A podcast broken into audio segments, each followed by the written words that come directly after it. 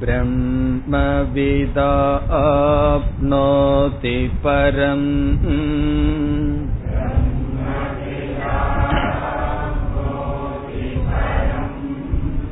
ததேஷாப்யுக்தா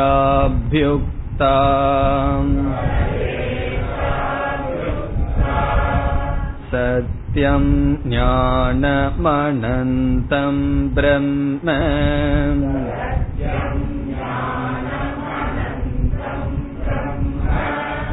யோ வேத நிகிதம் குஹாயாம் பரமே வ்யோமன்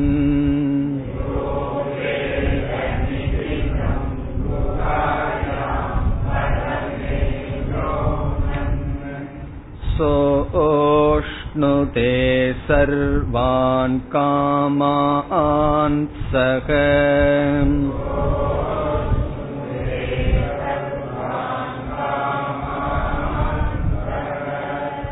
பிரம்மணா விபஸ்சிதேதி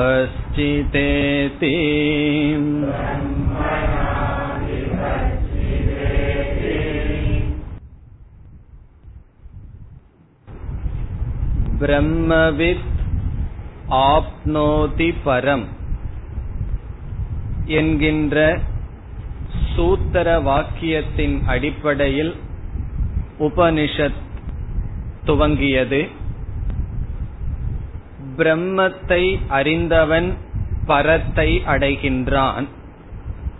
இதில் 3 விஷயங்கள் இருப்பதாக பார்த்தோம். முதலில் பிரம்ம, இரண்டாவது அறிதல், மூன்றாவது பரத்தை அடைதல். இதில் பிரம்ம என்றால் என்ன என்ற கேள்விக்கு உபனிஷத் பதில் கூறுகின்றது. சத்தியம் ஞானம் அனந்தம் பிரம்ம.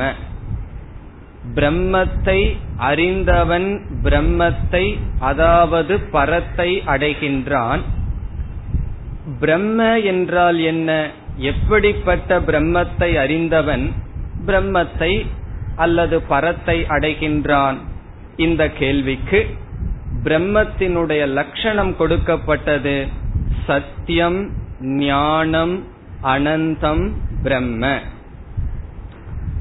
லட்சணம் 2 விதம் என்று பார்த்தோம். ஒன்று தடஸ்த லட்சணம், இனி ஒன்று சொரூப லட்சணம். லட்சணம் என்பது லட்சியத்தை காட்டுவது. நாம் எதை தெரிந்து கொள்ள விரும்புகின்றோமோ அதை தெரிவிப்பது லட்சணம். அந்த லட்சணம் என்பது மார்க்கம், லட்சியம் என்பது சாத்தியம். இந்த லட்சியத்தை காட்டுவது லட்சணமானது லட்சியத்துடன் சேர்ந்து இருந்தால் அது சொரூப லட்சணம். லட்சியத்தை காட்டிவிட்டு அது சென்று விட்டால் அது தடஸ்த லட்சணம். நாம் பார்த்த உதாரணம் என்ன, வீட்டின் மேல் காகம் அமர்ந்திருக்கின்றது. காகத்தை காட்டி அவருடைய வீடு இது என்று சொல்கின்றோம். அந்த காகமானது வீட்டினுடைய அங்கமாக இல்லை, ஆனால் மற்ற வீட்டிலிருந்து பிரித்து அந்த வீட்டு லட்சியத்தை காட்ட பயன்பட்டு சென்று விட்டது. அது தடஸ்த லட்சணம். பிறகு வீட்டினுடைய அமைப்பையே கூறினால் அது சொரூப லட்சணம். அதே போல சத்தியம் ஞானம் அனந்தம் என்பது பிரம்மத்தினுடைய லட்சணம் என்றால் பிரம்மத்திடம் செல்லும் பொழுதும் அது சத்தியமாக இருக்கும், ஞானமாக இருக்கும், அனந்தமாக இருக்கும். பிறகு பிரம்மத்துக்கு எது தடஸ்த லட்சணம் என்றால் இந்த பிரபஞ்சத்தை காட்டி இந்த பிரபஞ்சத்துக்கு காரணம் என்று பிரம்மத்தை அறிமுகப்படுத்தும் பொழுது நாம் பிரம்மத்திடம் எப்படி நெருங்குகின்றோம்? இந்த பிரபஞ்சத்துக்கு காரணம் என்று நெருங்கும் பொழுது பிரம்மத்திடம் சென்றால் பிரபஞ்சம் இருக்காது. இப்ப பிரபஞ்சம் தடஸ்தமாக பிரம்மத்தை காட்டும். சத்தியம் ஞானம் அனந்தம் சொரூபமாக பிரம்மத்தை காட்டுகின்றது. பிறகு இதில் சத்தியம் என்ற பதத்திற்கு விசாரத்தை செய்து முடித்தோம். இனி நாம் ஞானம் என்ற பதத்திற்கு வர வேண்டும். சத்தியம் என்ற பதத்திற்கு எப்படி விசாரத்தை முடித்தோம்? சத்தியம் என்ற சொல்லினுடைய வாச்சியார்த்தம் இந்த உலகத்தில் இருக்கின்ற பதார்த்தங்கள் ஒவ்வொரு பொருளிலும் சத் என்பதும் நாமரூபமும் சேர்ந்து இருக்கின்றது. புஸ்தகம் இருக்கின்றது என்று சொல்லும் பொழுது புஸ்தகம் என்கின்ற பெயர் உருவம் இருத்தல். அடுத்த எந்த பதார்த்தத்தை நான் கூறினாலும் அதில் இருத்தல் என்று வரும். பிறகு எப்படி இருக்கின்றது என்ற நாமரூபம் வரும். இந்த வாச்சியார்த்தம் சத்தியம் என்றால் நாமரூபத்துடன் கூடிய பொருள்கள், அதை பிரம்மமாக எடுக்க முடியாது. அனந்தம் என்ற சொல்லுடன் அது முரண்பட்டு விடும். ஆகவே பிரம்ம சத்தியம் என்று சொல்லும் பொழுது எல்லா பதார்த்தத்திலும் சத் சத் சத் இருத்தல் இருத்தல் இருத்தலாக எது இருக்கிறதோ அது பிரம்ம. இனி ஞானம் என்ற பதத்திற்கு வருகின்றோம். இதுவரை சென்ற வகுப்பில் பார்த்தோம். சத்தியம் பிரம்ம, ஞானம் பிரம்ம. இந்த ஞானத்துக்கும் இதே போலதான் செல்ல வேண்டும். சத்தியம் என்ற சொல்ல எப்படி நாம் அணுகினோம், அதனுடைய வாச்சியார்த்தத்தை எடுத்துக்கொண்டோம். சத்தியம் என்று கேட்டால் மனதில் நேரடியாக எதுபடும், அதை எடுத்துக்கொண்டு அந்த அர்த்தமானது சரியாக வராது. ஆகவே அதனுடைய லட்சியார்த்தத்தில் சென்று சத் சத்தியம் என்று பார்த்தோம். அதே போல்தான் ஞானம் என்ற சொல்லுக்கும் அணுக வேண்டும். அப்படி வாச்சியார்த்தம் லட்சியார்த்தத்தை பார்ப்பதற்கு முன் சத்தியம் என்ற சொல்லை கேட்ட மாத்திரத்தில் பிரம்ம சத்தியம் ஜெகத் காரணத்துவாத் என்று வருகின்றது. எது காரணமோ அது சத்தியம்.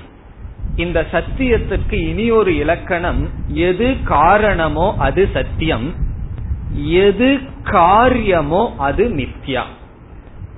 எப்படி களிமண் இருக்கின்றது, களிமண்ணிலிருந்து பானைகள் வந்துள்ளது. இந்த களிமண்ணை சத்தியம் என்று சொல்கின்றோம், பானையை மித்யா என்று சொல்கின்றோம். எப்படி? சத்தியம் என்றால் எப்பொழுதும் இருத்தல் இருத்தல் சத் சத் என்று இருப்பதற்குத்தான் சத்தியம் என்று பெயர். இந்த பானைகளை எடுத்துக்கொண்டால் அதில் களிமண் எல்லா காலத்திலும் இருக்கின்றது. ஆகவே களிமண் என்பது சத்தியம், பானை என்பது மித்யா. சத் அல்லது சத்தியத்தை விளக்க நாம் காரண காரியத்தை பயன்படுத்துகின்றோம். அதே விதத்தில் இந்த பிரபஞ்சத்தில் உள்ள எல்லா பதார்த்தத்தையும் எடுத்துக்கொண்டு அதில் பிரம்மன் சத்தாக இருக்கின்றது என்று சொல்லும் பொழுது பிரம்மத்திற்கு எப்படிப்பட்ட ஸ்டேட்டஸ், எப்படிப்பட்ட தகுதி வருகிறது என்றால் பிரம்மன் இந்த உலகத்திற்கு சத் சுரூபமாக காரணமாக இருக்கின்றார் என்று கிடைக்கும். இந்த பிரபஞ்சத்திற்கு பிரம்மன் காரணமான சத் சுரூபம். பிறகு காரியமான நாமரூபம் ஜெகத் மித்யா என்று நமக்கு கிடைக்கின்றது. இதுல ஒரு நன்மை இருக்கின்றது, அட்வான்டேஜ் இருக்கின்றது. என்ன? பிரம்மண காரணம்னு சொல்வதிலிருந்து இந்த ஜெகத் மித்யா ஆகும். ஜெகத்தில் உள்ள இருத்தல் சத்தானது பிரம்மத்திற்கு செல்லும். ஆனால் இதில் ஒரு குறை இருக்கின்றது.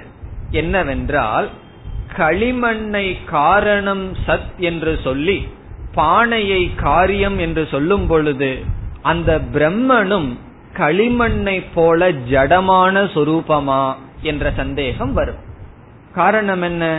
இந்த பிரபஞ்சத்தில் எது சத் சத்தாக இருக்கிறதோ அது பிரம்ம என்று சொன்னால், இந்த உடல் இருக்கிறது சத், புஸ்தகம் இருக்கின்றது சத், எல்லா இடத்திலும் சத் சொரூபமாக இருக்கின்ற பிரம்மன் களிமண்ணை போல ஜடஸ்வரூபமா என்ற கேள்வி வரும்பொழுது அடுத்த சொல் அந்த சந்தேகத்தை நீக்குகின்றது. அது சத் சுரூபமாக இருந்து கொண்டு பிறகு எப்படி இருக்கின்றதாம்? ஞானம் பிரம்ம.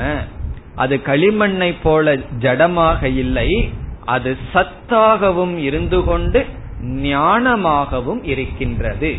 ஆகவே ஞானம் என்ற பதம் என்ன உதவி செய்கின்றது? பிரம்மன் வெறும் சத் என்று மட்டும் கூறிவிட்டால் அது களிமண்ணை போல ஜடமாக இருக்குமோ என்ற சந்தேகம் வரும் பொழுது அது ஞானம் என்ற சொல் அந்த சந்தேகத்தை நீக்குகின்றது.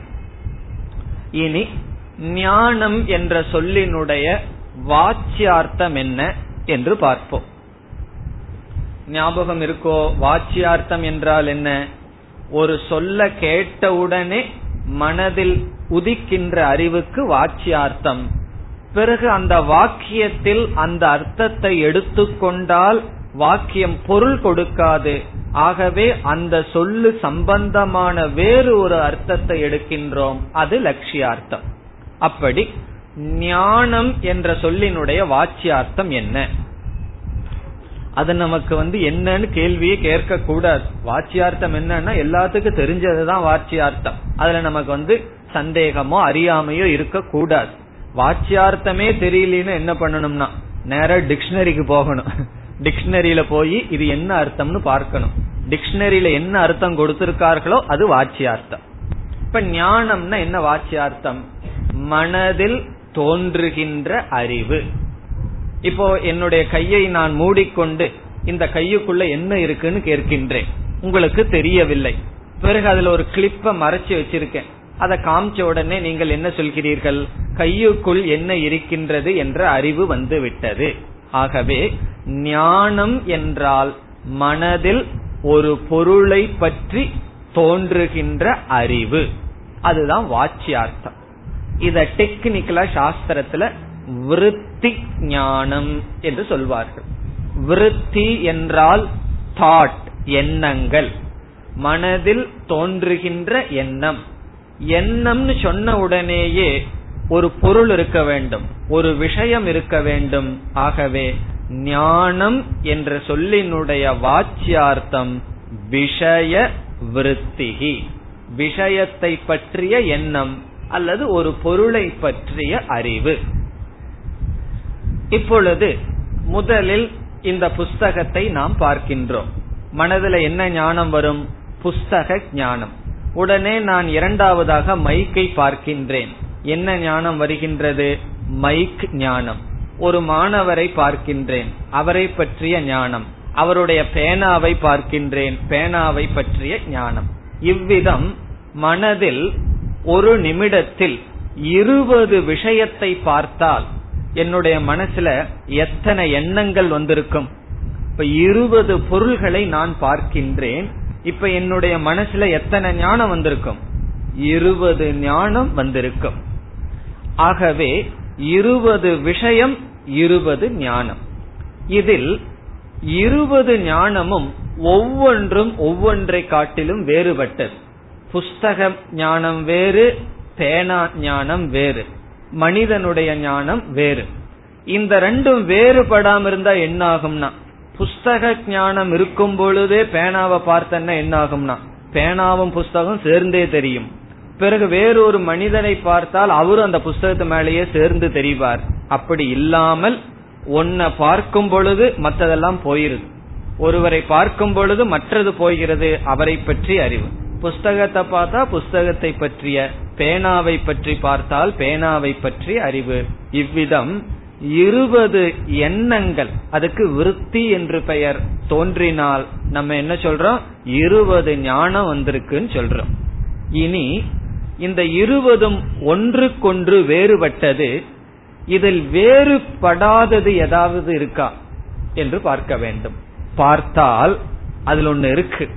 அந்த 20க்கும் வேறுபடாம தொடர்ந்து ஒன்னு இருக்கின்றது, அதுதான் சைத்தன்யம் அல்லது சித் அல்லது அறிவு சொரூபம். லைட்ட போல இப்போ ஒரு வெளிச்சம் இருக்கின்றது, அந்த வெளிச்சத்துக்குள்ள ஒரு பொருள் வருகிறது, பிறகு அந்த பொருள் போய்விடுகிறது, இனி ஒரு பொருள் வருகிறது, சென்று விடுகிறது. அந்த பொருள் தெரிய வேண்டும் என்றால் ஒன்னு பொருள் இருக்கணும், இரண்டாவது வெளிச்சம் தேவை. அதே போல நம்முடைய விருத்தியை இரண்டாக பிரிக்கின்றோம். விருத்தினா எண்ணங்கள், அந்த எண்ணத்துக்குள் 2 அம்சங்கள் இருக்கின்றது. ஒரு அம்சம் அறிவு சித். இனி ஒரு அம்சம் விஷயக, அதற்கு என்னன்னு சொல்லலாம் நாம ரூபம், புஸ்தகம், பேனா, மனிதர்கள் என்ற பொருள்கள். அப்படி 20 ஞானம் சொல்லும் பொழுது அந்த 20 விதமான அறிவிலும் 20 விஷயங்கள் வந்து சென்றனே தவிர அந்த அறிவு இருக்கின்றதே அது தொடர்ந்து 20லும் இருக்கின்றது. அது 20ன்னு உதாரணம். எவ்வளவு அறிவு நமக்கு வந்தாலும் அந்த விருத்தியில் 2 அம்சங்கள் இருக்கின்றது. ஒன்று பிரகாச அம்சம், பிரகாசப்படுத்துகின்ற ஒரு அம்சம், ஒரு பகுதி. இனி ஒன்று பிரகாசப்படுத்தப்படும் பொருள்கள், விஷயங்கள் அல்லது விருத்திகள். இப்பொழுது ஞானம் என்ற சொல்லுக்கு வாச்சியார்த்தத்தை எடுத்துக்கொண்டால், வாச்சியார்த்தம் என்ன? விருத்தி ஞானம், நாமரூபத்துடன் கூடிய மாற்றத்துக்கு உட்பட்ட அம்சத்துடன் கூடியதை ஞானம் என்று எடுத்துக்கொண்டு பிரம்ம ஞானம் என்று சொன்னால் என்ன ஆகுமா? பிரம்ம ஞானம் என்று சொன்னால் அது மாற்றத்துக்கு உட்பட்ட ஞானம், விகாரத்துக்கு உட்பட்டதாகும், மாறுதலுக்கு உட்பட்டதாகும். அப்பொழுது என்ன ஏற்படும்? இந்த அனந்தம்னு அடுத்த சொல் இருக்கு, அந்த சொல்லோடு முரண்பாடு வரும். இந்த அனந்தம் தான் ரொம்ப முக்கியம். இந்த அனந்தம்ங்கிற சொல் வந்து முடிவற்றதுன்னு சொல்லியிருக்கு. இப்ப பிரம்மன் முடிவற்ற அறிவுன்னு சொன்னா தோன்றி முடிகின்ற அறிவாக பிரம்மன் இருக்க முடியாது. அப்ப என்ன செய்யணும்னா வாச்சியார்த்தத்திலிருந்து ஒரு அம்சத்தை தியாகம் பண்ணணும். எந்த அம்சத்தை தியாகம் பண்ணலாம்? எது முடிவுக்கு உட்பட்டதோ அந்த அம்சத்தை தியாகம் செய்து எது தொடர்ந்து இருக்கின்றதோ அந்த அம்சத்தை எடுத்துக்கொள்ளலாம். அப்படி கொண்டால் விருத்தியில் இருக்கின்ற நாம ரூபங்களை தியாகம் செய்து அந்த சைத்தன்யம் அறிவு அறிவு அறிவு என்று தொடர்ந்து செல்கிறதல்லவா, அதை எடுத்துக்கொள்ள வேண்டும். ஆகவே ஞானம் என்ற சொல்லினுடைய லட்சியார்த்தம் சித் அல்லது சைத்தன்யம், அறிவு சொரூபம், அறிதல் அல்ல, அறியப்படும் பொருள் அல்ல, அறிவு சொரூபம். அது லட்சியார்த்தம். லட்சியார்த்தம் வந்து டிக்ஷனரியில் இருக்காது. டிக்ஷனரியில் என்ன இருக்கும்? வாச்சியார்த்தம் தான் இருக்கும். அனுபவத்துல வாச்சியார்த்தத்தை தான் பேசுவோம். நம்ம மற்ற இடத்துல லட்சியார்த்தத்தை எடுத்துக்க கூடாது.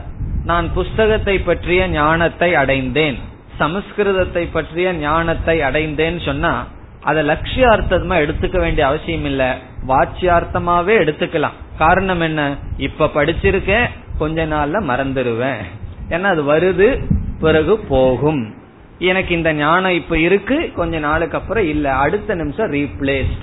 ஆகவே அந்த வாக்கியத்துல சரியாக இருக்கும், ஆனா அந்த பிரம்ம லட்சண வாக்கியத்துல சரிப்பட்டு வராது. காரணம் என்ன? அந்த அனந்தம்ங்கிற பதத்தை போட்டிருக்க, அதுலதான் முக்கியமான வேலையே இருக்கு. இல்ல அப்படின்னா அந்த பிரம்மன் அனந்தம்னு சொல்லாம சத்தியம் பிரம்மன், ஞானம் பிரம்மன் சொன்னா நம்ம வாச்சியார்த்தத்தையே எடுத்துக்கலாம். அது மட்டுமல்ல, அந்த பிரம்மங்கிற சொல்லே இன்பினிட், பெரியதுன்னு இருக்கு, அதுலயும் பிரச்சனை வரும். அதை விட அனந்தம்ங்கிற சொல் என்ன செய்கின்றது? லட்சியார்த்தத்தை சத்தியம் ஞானம் இதற்கு எடுக்க வைக்கின்றது.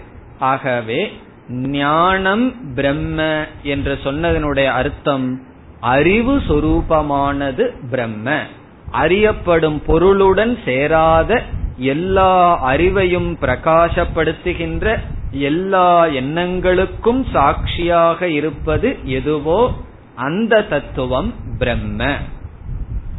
இதோட என்ன நமக்கு கிடைத்திருக்கின்றது? சத்தியம் பிரம்ம என்று சொன்னால் எல்லா பொருள்களிலும் இருத்தல் என்ற சொரூபமாக பிரம்மம் இருக்கின்றது. ஞானம் பிரம்ம என்று சொல்வதிலிருந்து எல்லா அறிவுக்குள்ளும் அறிவு சொரூபமாக, ஞான சொரூபமாக பிரம்ம இருக்கின்றது.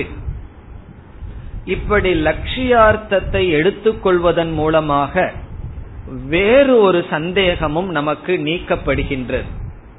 எப்படி என்றால், பிரம்மனானவர் இந்த பிரபஞ்சத்துக்கு காரணம், உபாதான காரணம்னு சொல்லும் பொழுது ஜடம் என்கின்ற சந்தேகம் வரும். ஞானம்ங்கிற சொல் அந்த சந்தேகத்தை நீக்குதுன்னு பார்த்தோம். பிறகு சாஸ்திரம் என்ன சொல்ல போகின்றது, அந்த பிரம்மனே நிமித்த காரணமாகவும் இருக்கின்றதுன்னு சொல்ல போகின்றது. அந்த பிரம்மன் சொன்னா ஈஸ்வரன், மாயையுடைய சேர்ந்த பிரம்மனே நிமித்த காரணம்னு சொல்ல போகின்றது. இப்ப இந்த ஜெகத்தை எல்லாம் படைப்பதற்கு சர்வஜனான அந்த பிரம்மன் அல்லது ஈஸ்வரன் காரணம்னு சொல்லும் பொழுது, ஒருவர் நிமித்த காரணமாக இருக்கிறார்னு வச்சுக்குவோம். ஒருவர் உன்னை படைப்பதற்கு நிமித்தமா இருக்காருன்னு சொன்னா, அவருடைய மனதில் படைப்பை பற்றிய அறிவானது செயல்பட வேண்டும். இப்ப குழால நிற்கின்றான், களிமண்ணிலிருந்து பானையை செய்பவன். அவன் களிமண்ணை எடுத்துட்டு பக்கத்துல வச்சுட்டு அதைய பானையா பண்றதுக்கு முன்னாடி அவனுடைய மனசுல ஒரு விதமான சஞ்சலமும் வரலன்னு வச்சுக்கோ. அப்படியே அமைதியா இருக்கான். அந்த களிமண் பானையா மாறிடுமா? அது மாறாது. காரணம் என்ன? அவனுடைய மனசில் சில விகாரங்கள் நடக்க வேண்டும். முதல்ல இப்படி பண்ணணும், இரண்டாவது இப்படி செய்ய வேண்டும் என்று அவன் திட்டமிட வேண்டும். திட்டமிட்டு தான் களிமண்ணானது பானையாக அவனால் மாற்ற முடியும். அதே போல ஈஸ்வரன் அறிவு சுரூபமானவர்னு சொன்ன உடனே என்ன சந்தேகம் வரலாம்? அறிபவர் ஈஸ்வரன் சந்தேகம் வரலாம். ஈஸ்வரன் இந்த இடத்துல பிரம்மன், அறிகின்ற பிரம்மன் தான் இந்த உலகத்துக்கு நிமித்த காரணம் என்ற சந்தேகம் வரலாம். காரணம், ஞானம் என்ற சொல்லுக்கு வேறு மூன்று அர்த்தங்கள் இருக்கின்றது. ஞானம்ங்கிற சொல்லுக்கே நம்ம பார்த்தது சைத்தன்யம்ங்கிற சொல், சித்துங்கிற சொல், அதற்கு இனி ஒரு சொல் ஞப்தி என்று சொல்வார்கள். சமஸ்கிருதத்தில் ஞப்திஹி என்றால் அறிவு சொரூபம், சைத்தன்ய சொரூபம். இதற்கு ஞானம்னு சொல்றதுக்கு இனி ஒரு மூன்று பொருள். அந்த மூன்று பொருளும் தப்பான பொருள்னு பார்க்கிறோம். முதல்ல சரியான பொருளை பார்த்துட்டோம். ஞப்தி அறிவு சொரூபம், எல்லா எண்ணங்களுக்குள்ளும் மாறாமல் இருக்கின்ற பிரகாச சொரூபம். பிறகு வேறு ஒரு தவறான கருத்துக்கள் அல்லது இந்த இடத்துல வராத பொருள்கள். முதல் பொருள் அறிதல், அறிபவன். அதனாலதான் ஞானி என்றெல்லாம் சொல்றோம். இப்ப ஞானின்னு சொன்ன என்ன அர்த்தம்? அதை அறிந்தவர். ஆகவே ஞானம் என்ற சொல்லுக்கு ஜானாதி இதி ஞானம் என்று டெரிவேஷன், நிருப்தியில சொன்னா கர்த்திரு விற்பத்தி என்று சொல்லப்படும். அறிபவன் ஞானம் என்று சொல்லலாம். அதுவும் வாச்சியார்த்தம் தான். காரணம் என்ன? அறிபவன் பிரம்மன் எடுத்துட்டோம்னு வச்சுக்குவோமே, அறிபவன் எது அறிகின்றதோ அது பிரம்மன் என்றால் அறிபவனிடத்தில் மாற்றம் கண்டிப்பாக நடைபெறும். எப்படி? ஒரே பொருளை ஒருவன் அறிந்தவனாக இருக்க மாட்டான். அறிபவன் பல பொருள்களை அறிவான். நான் ஒரு பொருளை அறிகின்றேன், அப்பொழுது என்னாகும்? பொருள் மாறிட்டா அறிவும் மாறுகின்றது. ஆகவே அறிபவனிடமும் மாற்றம் நடைபெறுகின்றது. காரணம், அறியப்படும் பொருளில் மாற்றம். அது மட்டுமல்ல, ஞான விவகாரக கர்ம விவகாரகன்னு ரெண்டு விவகாரம் சாஸ்திரத்தில் பேசப்படும். இந்த ஞான விவகாரகன்னு சொன்னா அறிபவனாகிய நான் பிரமாதா, பிரமாணம்ங்கிற கருவியை பயன்படுத்தி பிரமேயம்ங்கிற அறியப்படும் பொருளை அறிகின்றேன் என்ற விவகாரம் மாற்றத்திற்கு உட்பட்டது. அதுவும் ஒரு கிரியா, கிரியான செயல். ஆகவே அது ஒரு விதமான வாச்சியார்த்தம், அது பிரம்மன் அல்ல. பிறகு இரண்டாவது பொருள் அறியப்படும் பொருளுக்கே ஞானம்னு பெயர். அறியப்படும் பொருளுக்கு ஞாயதே இதி ஞானம், எது அறியப்படுமோ அதையே ஞானம் என்று நாம் கூறலாம். அறியப்படும் பொருளுக்கு ஞானம். சில சமயங்களில் காமகங்கிற சொல், ஆசைப்படுபவன காமகன்னு சொல்லலாம், ஆசைப்படும் பொருளுக்கும் காமகன்னு சொல்லலாம். அதே போல அறியப்படும் பொருளையும் ஞானம்னு சொல்லலாம். இங்கு அறியப்படும் பொருள் பிரம்மனாக இருந்தால் அறிபவன் வேறாக இருந்து அனந்தமாக இருக்காது. ஆகவே ஞானம்ங்கிறதுக்கு இரண்டாவது பொருள் அறியப்படும் பொருள். முதல் பொருள் அறிதல், அறிபவன். மூன்றாவது பொருள் அறியும் கருவி. நியாயத்தே அனேன இது ஞானம், எதனால் அறியப்படுமோ அந்த கருவிக்கும் ஞானம் என்று சொல்லலாம். இவ்விதம் அறியப்படும் கருவி, அறிதல், அறிபவன் அல்லது அறியப்படும் பொருள், இந்த மூன்று அர்த்தமும் ஞானம்ங்கிற சொல்லுக்கு இருக்கு. சங்கராச்சாரியார் இந்த பாஷ்யத்துல இந்த மூன்றையும் எடுத்துக்கொண்டு கவனமாக இதில் எதுவும் பொருந்தி வராது என்று நிராகரணம் செய்து கடைசியில் இதனுடைய லட்சியார்த்தம் ஞப்திகி அறிவு சொரூபம் ஞானம் என்று நிலைநாட்டுகின்றார். இப்ப இறுதியாக நமக்கு என்ன கிடைக்கின்றது? பிரம்ம சத் என்று மட்டும் சொல்லி நிறுத்தினால் அது ஜடமான பதார்த்தம் என்ற சந்தேகம் வரும் பொழுது ஞானம் என்ற சொல் வருகிறது. ஞானம் என்ற சொல்லுக்கு பல பொருள்கள் இருக்கலாம். எந்த பொருளை எடுத்துக்கொண்டால் அனந்தம்ங்கிற சொல்லோட முரண்பாடு வராதோ அந்த பொருள் சைத்தன்யம், அறிவு சொரூபம். அந்த அறிவுல மாற்றம் இல்லை. பிறகு அறியப்படும் பொருள்கள் வந்து வந்து செல்கின்றது. ஒவ்வொரு எண்ணத்திலும் பிரதிபோத விதிதம் மதம் என்று உபனிஷத் கூறும். கேனோபனிஷத்தில் ஒவ்வொரு எண்ணங்களிலும் பொருள்கள் வந்து செல்கின்றது. அதை பிரகாசப்படுத்துகின்ற சைத்தன்யம் மாறாமல் இருக்கின்றது. அது ஞானம். இப்ப இரண்டை நாம் பார்த்து விட்டோம். சத்தியம், ஞானம், பிரம்ம. எப்படி புரிந்து கொள்ள வேண்டும்? சத்தியம் பிரம்ம, ஞானம் பிரம்ம. இனி அடுத்த சொல் அனந்தம் பிரம்ம. அனந்தம் என்ற சொல்லுக்கு பொருள் லிமிட்லெஸ், வரையறுக்கு உட்படாதது, வரையறுக்கப்படாதது. அந்தம் என்றால் முடிவுக்கு உட்பட்டது. ந அந்தம் அனந்தம். அனந்தம் என்றால் முடிவுக்கு உட்படாதது. இங்கிலீஷ்ல சொன்னா லிமிட்லெஸ் சொல்லலாம். வேற வார்த்தையில சொல்லணும்னா இன்பினிட் அல்லது பூர்ணம், நிறைவானது என்றும் சொல்லலாம். இந்த அனந்தம் சொல்லுக்கு வாச்சியார்த்தமே எதை குறிக்குது? அர்த்தமாக அனந்தம்னு சொன்னாவே அது எந்த அர்த்தத்தை குறிக்கின்றது? ஒரு முடிவுக்கு உட்படாதது, பூர்ணமானதுன்னு சொல்கின்றது. ஆகவே அனந்தம் என்ற சொல்லுக்கு நாம் லட்சியார்த்தத்திற்கு போக வேண்டிய அவசியமே கிடையாது. வாச்சியார்த்தமே நமக்கு போதும். எல்லா சொல்லுக்கும் எப்ப லட்சியார்த்தத்துக்கு போகணும்? லட்சியார்த்தத்துக்கு போகணும், வாச்சியார்த்தத்துக்கு போகணும்னா ரெண்டு அர்த்தம் என்னன்னு மனசுல தெரிஞ்சாதான் இருக்கும். இல்லைன்னா எங்கேயும் போகாமே உட்கார்ந்துருப்போம், எந்த அர்த்தத்துக்கும் போக முடியாது. வாச்சியார்த்தம்னா கேட்ட மாத்திரத்தில் மனசுல வர்றது வாச்சியார்த்தம். பிறகு அந்த வாச்சியார்த்தம் பொருந்தலினா புதுசா ஒரு அர்த்தம் எடுத்துக்கிறோமே, அதற்கு லட்சியார்த்தம். இங்க அனந்தம்னு சொன்ன உடனே என்ன தெரிகின்றது? வரையறுக்கு உட்படாதது, லிமிட்லெஸ் என்றால் அதுவே போதும் நமக்கு. இந்த அனந்தம்ங்கிற பதத்தை ரெண்டு விதத்துல இங்க கையாளலாம். எப்படி என்றால் சத்தியம் பிரம்ம, ஞானம் பிரம்ம, பிறகு இந்த அனந்தத்தையும் மீண்டும் பிரம்மங்கிற இடத்துல சேர்த்து அனந்தம் பிரம்ம. அந்த பிரம்மனானது வரையறுக்கு உட்படாதது என்று அனந்தம் என்ற பதத்தை நேரடியாக பிரம்மத்தோடு சேர்த்துவது. அப்படித்தான் நாம் ஏற்கனவே பார்த்திருக்கின்றோம். ஆரம்பத்திலே எப்படி பார்த்தோம்?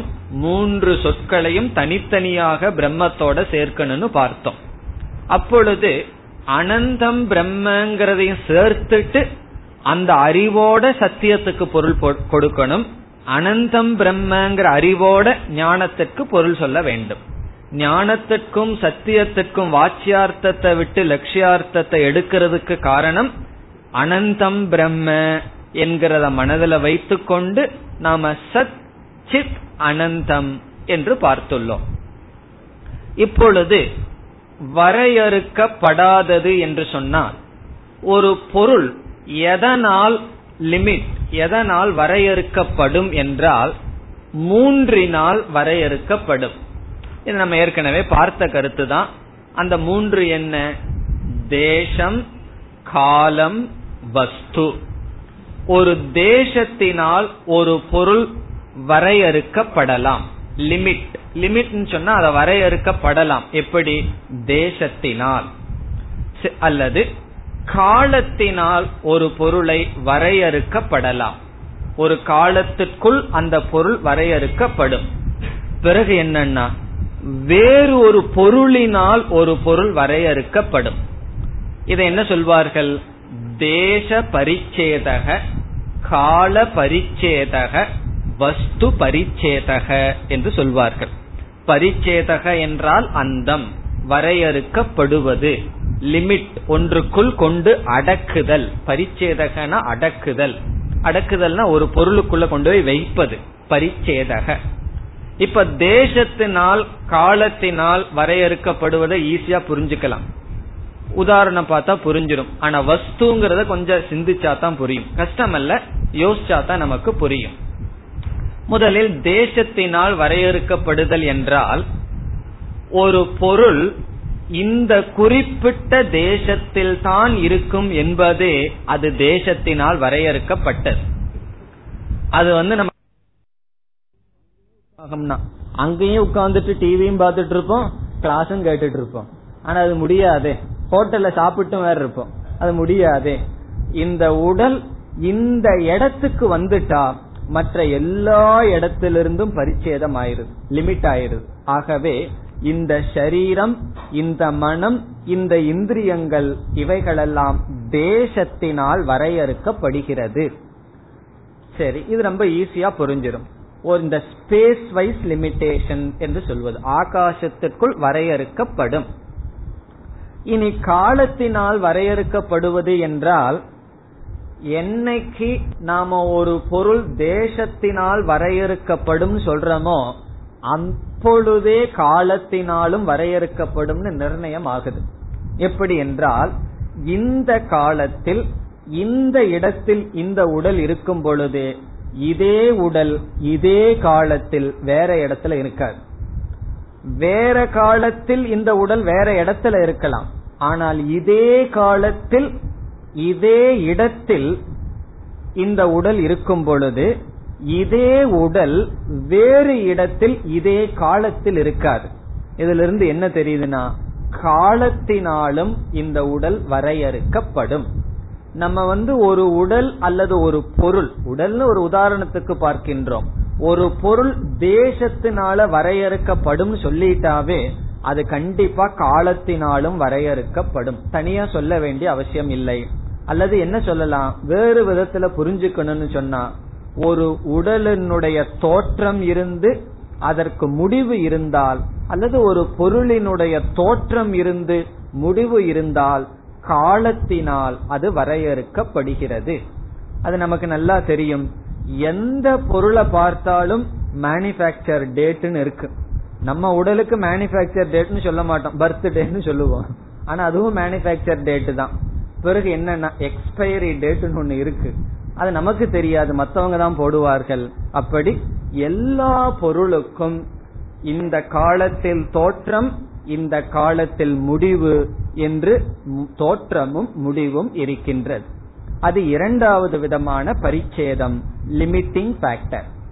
மூன்றாவது விதமானது என்றால், இது கொஞ்சம் புத்திய தீட்டினா தான் புரியும் நமக்கு. வஸ்து பரிச்சேதம் என்று சொன்னால் ஒரு பொருளுக்கு அதிக அடைமொழி கொடுக்க கொடுக்க அது மற்றதிலிருந்து குறைந்து கொண்டே வரும்.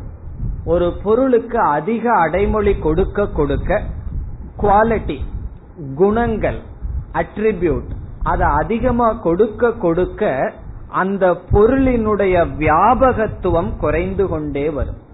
இப்போ உதாரணமாக மனிதர்கள் என்ற சொல்லை நான் பயன்படுத்தும் பொழுது அந்த மனிதர்கள்ங்கிற சொல் எவ்வளவு தூரம் பறந்து போகுது இந்த உலகத்துல, அல்லது வேற ஏதாவது உலகத்துல நம்ம பார்க்காம இருந்தா மனிதர்கள் ரெண்டு கால நடந்துட்டு இருந்தா அங்க வரைக்கும் போகும். நான் மனிதர்கள்ங்கிற சொல்லிலிருந்து இந்திய மனிதர்கள் என்ற சொல்லை பயன்படுத்தினால் இந்த இந்திய மனிதர்கள்ங்கிற சொல் எவ்வளவு தூரம் பரவி செல்லும். இந்த தேசம் இந்திய தேசம்னு நம்ம எவ்வளவு நினைச்சிட்டு இருக்கிறோமோ அவ்வளவு தூரம் தான் பரவி செல்லும். பிறகு தமிழ்நாட்டு மனிதர்கள் என்று சொன்னால் அந்த தமிழ்நாட்டு இந்திய மனிதர்கள் என்று சொல்லும் பொழுது என்னாகும்னா இனி ஒரு அட்ஜெக்டிவ் கொடுக்கும் பொழுது அந்த வார்த்தையினுடைய மனிதர்கள்ங்கிற வார்த்தையினுடைய வியாபகம் குறைந்து கொண்டே போகும். இப்படியே ஒரு பொருளுக்கு அடைமொழி கொடுக்க கொடுக்க, அட்ஜெக்டிவ் கொடுக்க கொடுக்க என்னாகும்னா அதனுடைய தன்மையானது வரையறுக்கப்பட்டு கொண்டே வரும். நான் வரையறுக்கப்படுகின்ற அட்ஜெக்டிவை நீக்க நீக்க என்னாகும்னா அது விரிந்து கொண்டே போகும். இப்ப மெட்ராஸில் நம்மிடம் படிக்கின்ற மாணவர்களாகிய மனிதர்கள் அப்படிங்கிற சொல்லிலிருந்து ஒவ்வொரு சொல்லா நீக்கிட்டே வந்தா என்ன ஆகும்னா அந்த சொல்லினுடைய அர்த்தமானது விரிந்தே சென்று கொண்டு இருக்கும். அவ்விதம் வரையறுக்க உட்பட்டது வஸ்து பரிச்சேதம் என்றால் வேறு ஒரு பொருளினுடைய இருப்பே இந்த பொருளை ஒரு வரையறுக்கு உட்படுத்தும். அப்படி பார்க்கையில் பிரம்மன் என்று ஒரு பதார்த்தம், ஒரு பொருள், வஸ்து இருக்கின்றது. இந்த பிரம்மத்திற்கு அப்பாற்பட்டு ஒரு பொருள் இருக்குதுன்னு வச்சுக்குவோமே, அந்த பொருள் பிரம்மத்தை ஒன்னும் பண்ணல, பிரம்மன் ஒன்னு இருக்கு. அதற்கு அப்பாற்பட்டு ஒரு பொருள் இருந்தாலே அந்த பிரம்மன் பூர்ணம்னு சொல்ல முடியாது. காரணம் என்ன? பிரம்மன் என்ற ஒரு பொருள் உண்டு, அப்ரம்ம அல்லது ஜெகத் என்று இனி ஒரு பொருள் உண்டு என்றால் அந்த பொருளிலிருந்து வேறுபட்டதுன்னு லட்சணம் கொடுக்கலாம் அல்லவா? இது வேறு அது வேறுன்னு சொல்லலாம். ஆகவே எந்த இடத்தில் பின்னத்துவம், வேறுபட்டது என்று நம்ம சொல்றோமோ அந்த வேறுபட்ட பொருள் இந்த பிரம்மத்தை அது வேறாக இருப்பதிலிருந்தே வரையறுப்புக்கு உட்படுத்தும், அதை லிமிட் பண்ணிரும். அது வேறுன்னு இருந்துட்டாவே இந்த பிரம்மத்தை ஒரு இடத்தில் சேர்த்து விடும். காரணம் என்ன? பிரம்மன் வேறுன்னு சொன்னா இது அங்கு கிடையாது, அது இங்கு கிடையாது, அதற்கு ஒரு லட்சணம் கொடுத்துடலாம், தேசத்தில் காலத்தில் அதை நிர்ணயித்து விடலாம். ஆகவே பிரம்மனை வரையறுக்க வைக்கின்ற வேறு ஒரு வஸ்து பரிச்சேதம் செய்ய வேறு ஒரு பொருள் கிடையாது. பிரம்மத்தை வரையறுக்க உட்படுத்த இரண்டாவது பொருள் இருக்க கூடாது. இத சிந்திக்காததுனாலதான் ரொம்ப தத்துவவாதிகளும் கூட இது ஏன் கஷ்டம்னு சொன்னோம்னா, இது சுலபமா இருந்திருந்தா அத்வைதம்ங்கிற ஒரே ஒரு கொள்கை மட்டும்தான் இருந்திருக்கும். ஏன் துவைதம் விசிஷ்டாத்வைதம் வந்திருக்குன்னு சொன்னா இந்த தத்துவத்தை அனந்தத்தை புரிஞ்சுக்காத காரணத்தினால். பிரம்மனுக்கு அப்பாற்பட்டு ஒரு பொருள் இருக்குன்னு சொன்னாவே போதும், அதற்கு மேல பிரம்மத்தை டேமேஜ் பண்ண வேண்டிய அவசியமே கிடையாது, அதுவே போதும். அது பிரம்மனை சார்ந்திருக்கு, பிரம்மனோட கண்ட்ரோல் இருக்கு, என்ன வேணாலும் சொல்லலாம். பிரம்மனுக்கு அப்பாற்பட்டு ஒரு பொருள் இருக்குன்னு சொன்னாவே அந்த பிரம்மனுக்கு இருக்கின்ற இன்பினிட் பூர்ணத்துவம் போயிடும். எப்படி என்றால் வேறு ஒண்ணு இருக்கே, இரண்டாவது ஒரு பொருள் இருக்கே, அந்த இருத்தல், இந்த இருத்தல் வேறு. அப்ப இந்த இருத்தலை போய் நம்ம அனந்தம் சத்துன்னு சொல்ல முடியாது. காரணம் என்ன? பிரம்மனுடைய இருத்தல் வேறு, அந்த இருத்தல் வேறு ஆகிவிடும். ஆகவே எப்பொழுது இருமை வருகின்றதோ, இரண்டாவது பொருள் இருக்கின்றதோ, அதுவே பிரம்மனை ஒரு வரையறுக்குள் உட்படுத்தும். இப்பொழுது பிரம்மனை தவிர இரண்டாவது பொருள் இல்லைன்னு நம்ம சொல்றோம். அது எப்படி என்றால் பிரம்மனுடைய லட்சணத்தை பார்ப்போம். பிரம்மன் ஒண்ணுதான் இருக்கு, பரம்பொருள். பிரம்மனை ஒரு குறிப்பிட்ட எல்லைக்குள் நிறுத்த பிரம்மனுக்கு அப்பாற்பட்டு இரண்டாவது பொருள் இல்லைன்னு சொல்றோம். அது எப்படி என்றால் பிரம்மனுடைய சொரூபம் சத், சத்தையே பிரம்மனுடைய சொரூபமா நம்ம சொல்லியாச்சு. இப்ப பிரம்மன் என்னன்னா சத். பிரம்மன் சத் என்று புரிந்து கொண்டால், கவனமாக கேட்டால் இந்த கருத்து புரியும். பிரம்மன் சத் என்று புரிந்தால் பிரம்மனுக்கு வேறாக இரண்டாவது பொருள் இருக்க வேண்டும் என்றால் அது சத்துக்கு வேறாக இருக்க வேண்டும். ஒருத்தன் இருக்குன்னு சொல்றான், சரின்னு நம்ம ஒத்துக்கிறோம். பிரம்மனுக்கு வேறாக ஒரு பொருள் இருக்குன்னு ஒருத்தன் சொல்றான். பிரம்மனை நம்ம சத்துன்னு சொல்லிட்டோம். இப்ப சத் பிரம்மன் என்றால் பிரம்மனுக்கு வேறாக ஒரு பொருள் இருக்க வேண்டும், அது சத்துக்கு வேறாக இருக்க வேண்டும். சத்துக்கு வேறாக இருத்தல் என்ன? அசத். பிரம்மனை சத்துன்னு புரிஞ்சிட்டோம்னா சத் பிரம்மத்திடமிருந்து வேறான ஒரு பொருள் இருக்குன்னு சொன்னா, நீ இருக்குன்னு சொல்லிக்கோ, அத நான் என்னன்னு சொல்லுவேன்? அசத் என்று சொல்வேன். அசத்தான பொருள் நம்ம வரையறுக்கு உட்படுத்த முடியுமா? அசத்னா இல்லை.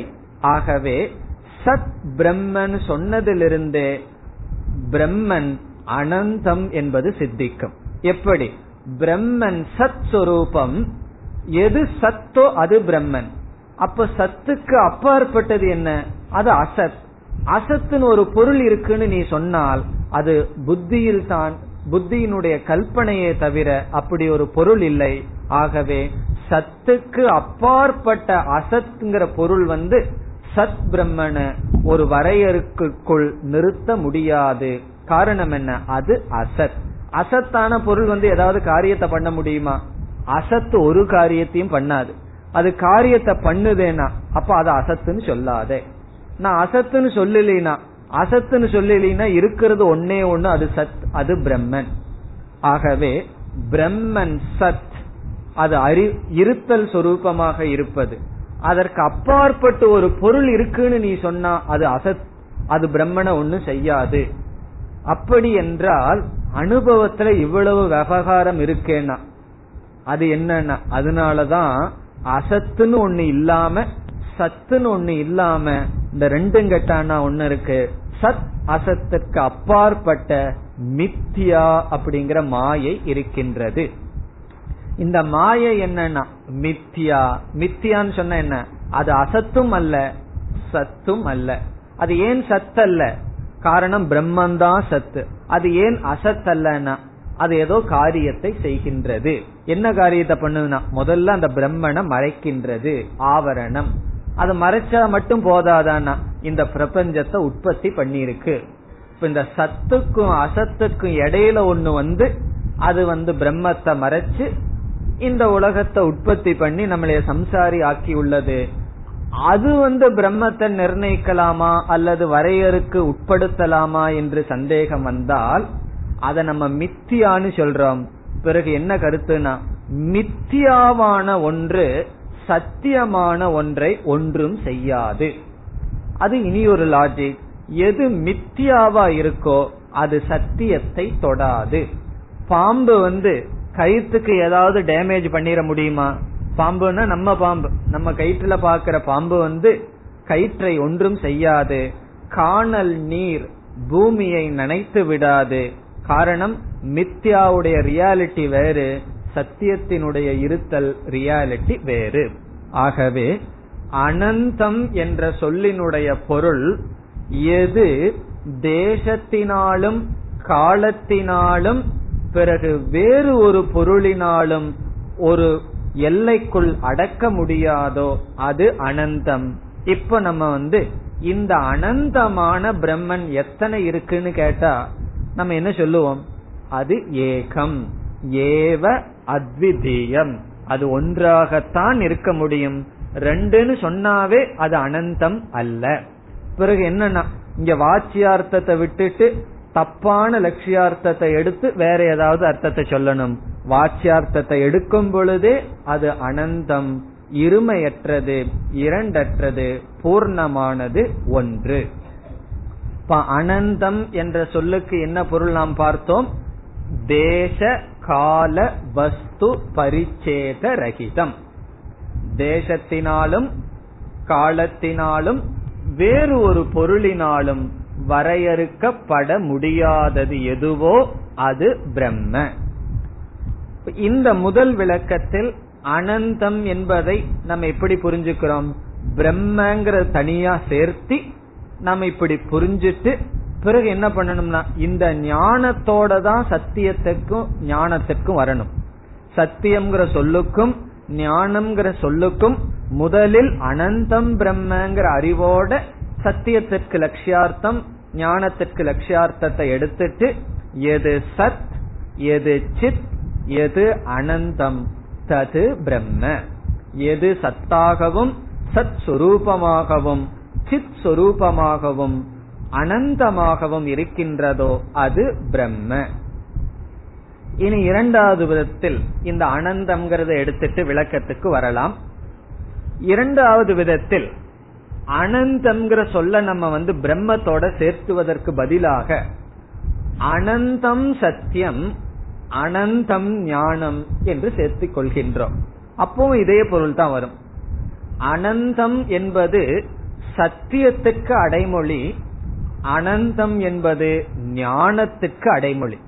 பிரம்மத்தை பேசாம அப்படியே வச்சிருவோம். பிரம்மத்திற்கு 3 லட்சணம் அல்ல, 3 பொருள் அல்ல. பிரம்ம எப்படிப்பட்டது? அனந்தம் சத்தியம் அனந்தம் ஞானம். எப்படி என்றால், இப்படி இந்த அனந்தத்தை போடும்போது நமக்கு என்ன கிடைக்கும் என்றால், நமக்கு இப்ப நான் இருக்கின்றேனா இல்லையா அப்படின்னு கேள்வி கேட்டா யாருக்காவது சந்தேகம் வருமோ? கண்டிப்பா வராது. நான் இருக்கின்றேன், ஐ எக்ஸிஸ்ட். இப்ப என்னுடைய இருப்பில் சந்தேகமே கிடையாது. பிறகு எனக்கு அறிவு இருக்கா? அறிவு இருக்கான்னு கேட்டா சில சமயம் இல்லைன்னு சொல்லிடுவோம். நான் அறிபவனா, கான்சியஸ் என்டிட்டியா, அறிகின்ற ஒருவனா, தேவையில்லாத விஷயத்தையோ தேவையான விஷயத்தையோ நான் அறிகின்ற மனிதனா என்று கேட்டால் கண்டிப்பா சொல்லுவோம், நான் அறிகின்றவன் தான். ஆகவே நான் அகம் சத், அதுல சந்தேகம் கிடையாது. அகம் ஞான சுரூபம், அதுலயும் சந்தேகம் கிடையாது.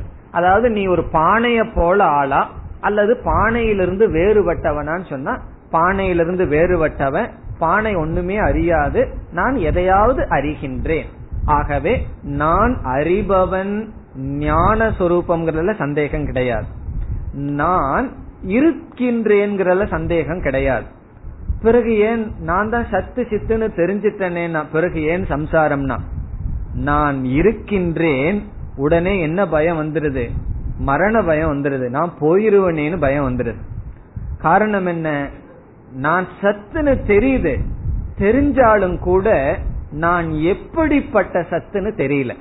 அதனால என்ன ஆகும்னா நான் போயிடுற சத்தா இருக்கேன். போயிடுற சத்துனா மரணத்துக்கு உட்படுகின்ற சத்தாக நான் இருக்கின்றேன்னு நினைச்சுக்கிறோம். அப்ப இந்த அனந்தம்ங்கிறது சொல்லுது அனந்தம் சத். நீ இருப்பவன்னு சொன்னா இருப்பவன், இன்னைக்கோ நாளைக்கோ இல்ல, என்றும் இருப்பவன். அனந்தம்னு சொன்னா என்னைக்குமே நீ இருப்பவன், அழிவுக்கு உட்படாத சத் நீ என்று அர்த்தம் கிடைக்கின்றது. இப்ப பிரம்ம இருக்குன்னு சொன்னா அது எப்படி இருக்கா?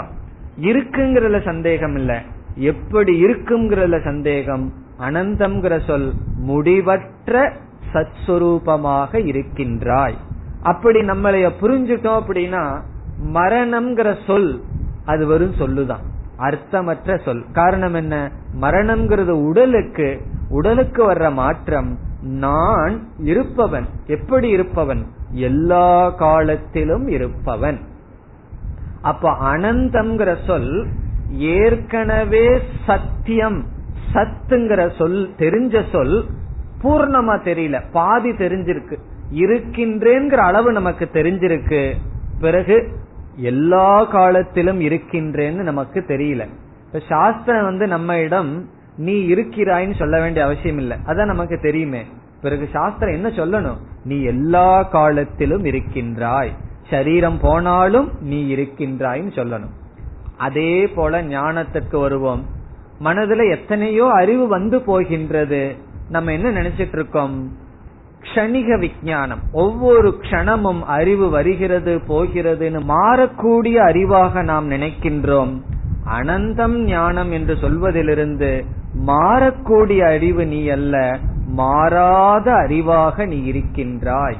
எல்லா அறிவிலும் எந்த ஒரு அறிவு மாறாமல் இருக்கின்றதோ அப்படி நீ இருக்கின்றாய்.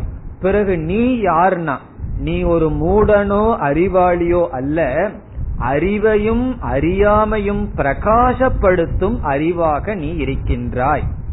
நம்ம என்ன நினைச்சிட்டு இருக்கோம்? மனதுக்குள் இருக்கின்ற அறிவை நம்ம நினைச்சிட்டு அதுல எனக்கு சிலது தெரியுது சிலது தெரியலையேன்னு துக்கப்பட்டு இருக்கோம். பல விஷயங்கள் தெரியலையேன்னு துக்கப்படுறோம். ஆனா இந்த இடத்துல எப்படி புரிஞ்சுக்கிறோம்? தெரிகின்றது தெரியவில்லை, இந்த இரண்டும் தெரியுதல்லவா, அந்த எதனால் தெரிகின்றதோ அந்த அறிவாக நீ இருக்கின்றாய். அது அனந்தம் ஞானம். ஆகவே நான் யார்னா என்னுடைய அறிவையும் என்னுடைய அறியாமையையும் பிரகாசப்படுத்துகின்ற அறிவு சொரூபமாக இருக்கின்றேன். இது நான் சொல்லலாம், பிரம்மன் சொல்லலாம். இந்த இடத்துல பிரம்மன் பிறகு பிறகு பார்க்க போறோம், அதை நான் சொல்லி அடுத்த பகுதியில் பார்க்க போகின்றோம். ஆகவே அனந்தம் என்ற சொல் சத்தியம் என்ற சொல்லுடனும் ஞானம் என்ற சொல்லுடனும் செல்லலாம், அது அதற்கு அடைமொழியாக செல்லலாம், அல்லது தனியாக பிரம்மனிடம் செல்லலாம். கடைசியில ஒரே அர்த்தம் தான் நமக்கு கிடைக்குது. எப்படி போட்டு விசாரம் பண்ணாலும் கடைசியில கிடைக்கிற அர்த்தம் என்ன? சத்தியம், ஞானம், அனந்தம், பிரம்ம. பிறகு இறுதியாக இனி ஒரு கருத்து, இந்த அனந்தம் என்ற சொல்லில் இந்த அனந்தம் என்ற அறிவுதான் நாம் அடைய வேண்டிய அறிவு. இந்த சாஸ்திரத்தின் மூலமாக சத்து சித்த பத்தி அறிவு அடைய வேண்டிய அவசியம் இல்லை, கொஞ்சம் ஞாபகப்படுத்தினா போதும். அது இருத்தல், நீ இருக்கிறேன்னு சொல்றியே, அகம் அஸ்மி, அந்த அஸ்மின்னு சொல்றியே, இருக்கிறேன்னு சொல்றதா நீ, அது இருத்தல். பிறகு அகம் பாமி, எனக்கு நான் இருத்தல் தெரிகின்றது, எனக்கு தெரிகிறதுன்னு சொல்றியே, அதுதான் அறிவு. ஈஸியா உபதேசம் பண்ணிடலாம். பிறகு இந்த அனந்தத்துவம் தான் நமக்கு தெரியவில்லை. ஆகவே சம்சாரத்திற்கு காரணம் அனந்தம்ங்கிறது தெரியாத காரணத்தினால். எப்போ அனந்தம் சத்தியம், அனந்தம் ஞானம்னு தெரியுதோ அப்பொழுது புருஷார்த்தம் நமக்கு கிடைக்கின்றது, மனதில் இருக்கின்ற துயரம் எல்லாம் நீங்கப்படுகின்றது. காரணம் என்ன?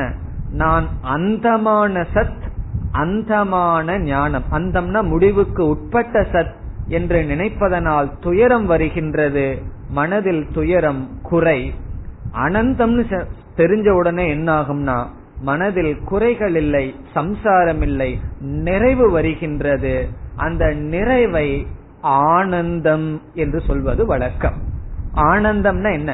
அவர் ரொம்ப ஆனந்தமா துக்கமா இருக்காருன்னு சொல்லுவோமா என்ன? ஆனந்தம்னா நிறைவு. அந்த இடத்துல எந்த குறையும் இல்லை. அவர் ஆனந்தமா குறையோடு இருக்காருன்னு சொல்ல முடியாது, குறைன்னு இருந்தா ஆனந்தம் இல்லை. ஆனந்தம் என்றால் நிறைவு. ஆகவே இந்த அனந்தத்தை பற்றிய ஞானம் மனதில் ஆனந்தத்தை, நிறைவை கொடுப்பதனால் இந்த அனந்தத்தை என்னன்னு சொல்வார்கள்? ஆனந்தம் என்றும் சொல்வார்கள். அப்ப நம்ம பிரசித்தமா கேள்விப்படுற வார்த்தை என்ன? சத்தியம், ஞானம், அனந்தம், ஆனந்தம், அல்லது சச்சிதானந்தம் பிரம்ம. சத்தியம், ஞானம், ஆனந்தம் பிரம்ம. இந்த ஆனந்தம் என்றால் என்ன? மன நிறைவு. அதுதான் புருஷார்த்தம். இப்ப இவ்வளவு தூரம் சாஸ்திரம் படிக்கிறது எதற்குனா சின்ன வார்த்தையினுடைய அர்த்தத்தை புரிஞ்சுக்கிறது தான். என்ன சின்ன வார்த்தை? அனந்தம். வேற ஒன்னும் புரிஞ்சுக்க வேண்டியது அவசியமே இல்லை. இப்ப 20 வருஷம் 30 வருஷம் சாஸ்திரம் படிச்சு மனனம் பண்ணி நிதித்தியாசனம் பண்றதெல்லாம் எதற்குனா ஒரே ஒரு வார்த்தை, ஒரே ஒரு டோஸ் அப்படின்னு சொல்லுவாங்கல்லவா, இந்த ஒரே ஒரு டோஸ். அது என்னன்னா அனந்தம். இந்த அனந்தம்ங்கிறத புரிஞ்சுட்டோம்னா என்ன கிடைக்கும்னா ஆனந்தம், புருஷார்த்தம். இப்ப ஆனந்தம்னு சொல்லலாம், பூர்ணத்துவம்னு சொல்லலாம், மன நிறைவுன்னு சொல்லலாம், அல்லது நிறைவு. வெறும் நிறைவு, அங்க மனதுன்னு ஒண்ணும் கிடையாது, ஒரு நிறைவு. அந்த நிறைவை மனசுல அனுபவிக்கின்றோம், அத புருஷார்த்தமாக மோட்சமாக கூறுகின்றோம். மேலும் மோட்ச பலத்தை நாம் பிறகு பார்க்கலாம். இத்துடன் சத்தியம், ஞானம், அனந்தம் என்ற விசாரம் முடிவடைகின்றது. இதோட எதுவரை நம்ம முடிச்சிருக்கோம்? முதல்ல எங்க இருக்கும்னு நம்ம பார்க்கணும். எங்கேயோ ஆரம்பிச்சு எங்கேயோ போயிட்ட மாதிரி தெரியக்கூடாது. முதல்ல எப்படி ஆரம்பிச்ச இந்த உபநிஷத்தை? பிரம்மவிது ஆப்னோதி பரம். இத மனசுல வச்சுக்கணும். இதெல்லாம் உங்களுக்கு நேரம் மனப்பாடம் ஆயிருக்கும். தூக்கத்துல கேட்டாலும் பிரம்மவித் ஆப்னோதி பரம்னு எந்திரிக்கணும். ஆகவே பிரம்மத்தை அறிந்தவன் பரத்தை அறிகின்றான், அடைகின்றான். இதுல 3 கேள்விகள் கேட்கப்பட்டது. கிம் தத் பிரம்ம, பிரம்ம என்றால் என்ன? முதல் கேள்வி. அதற்கு என்ன பதில் பார்த்தோம்? பிரம்மன் என்றால் சத்தியம், ஞானம், அனந்தம் பிரம்ம. எது சத் சித் அனந்தமாக இருக்கின்றதோ அது பிரம்ம என்று லட்சணம் முடிவடைகிறது. இனி அடுத்த கேள்வி என்ன? சூத்திர வாக்கியத்தில் அடுத்த பதம் எதற்கு விளக்கம் வேண்டும்?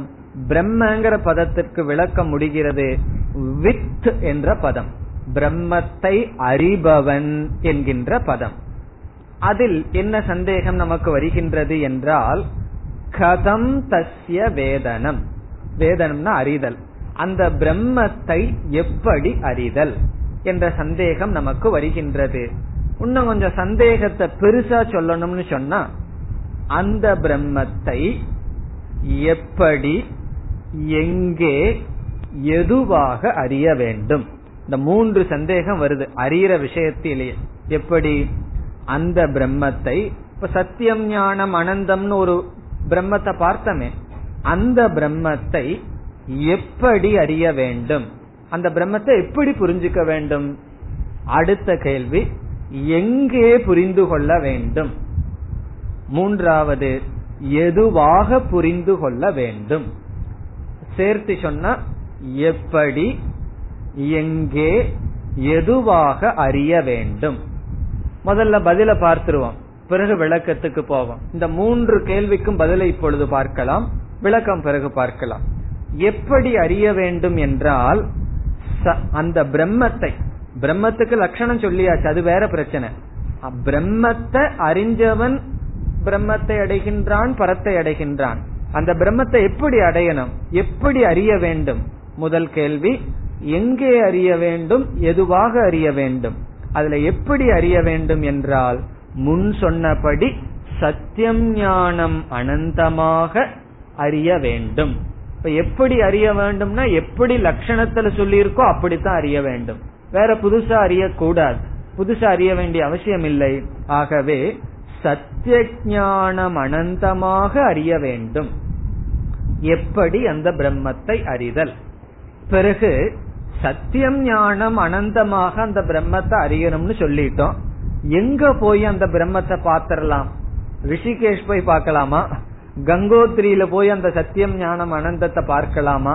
அல்லது எந்த இடத்துல போய், எந்த இடத்தில் அது சத்தியம் ஞானம் அனந்தம்னு கண்டுபிடிக்கணும்னா, தன்னுடைய புத்தியில், மனதில் சத்தியம் ஞானம் அனந்தம் என்று அறிய வேண்டும்.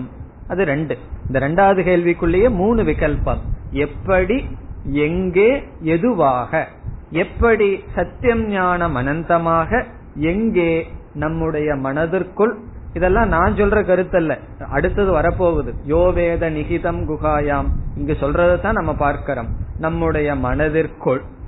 பிறகு மனதிற்குள் எதுவாக அறிய வேண்டும், இதுதான் முக்கியம், நானாக அறிய வேண்டும்.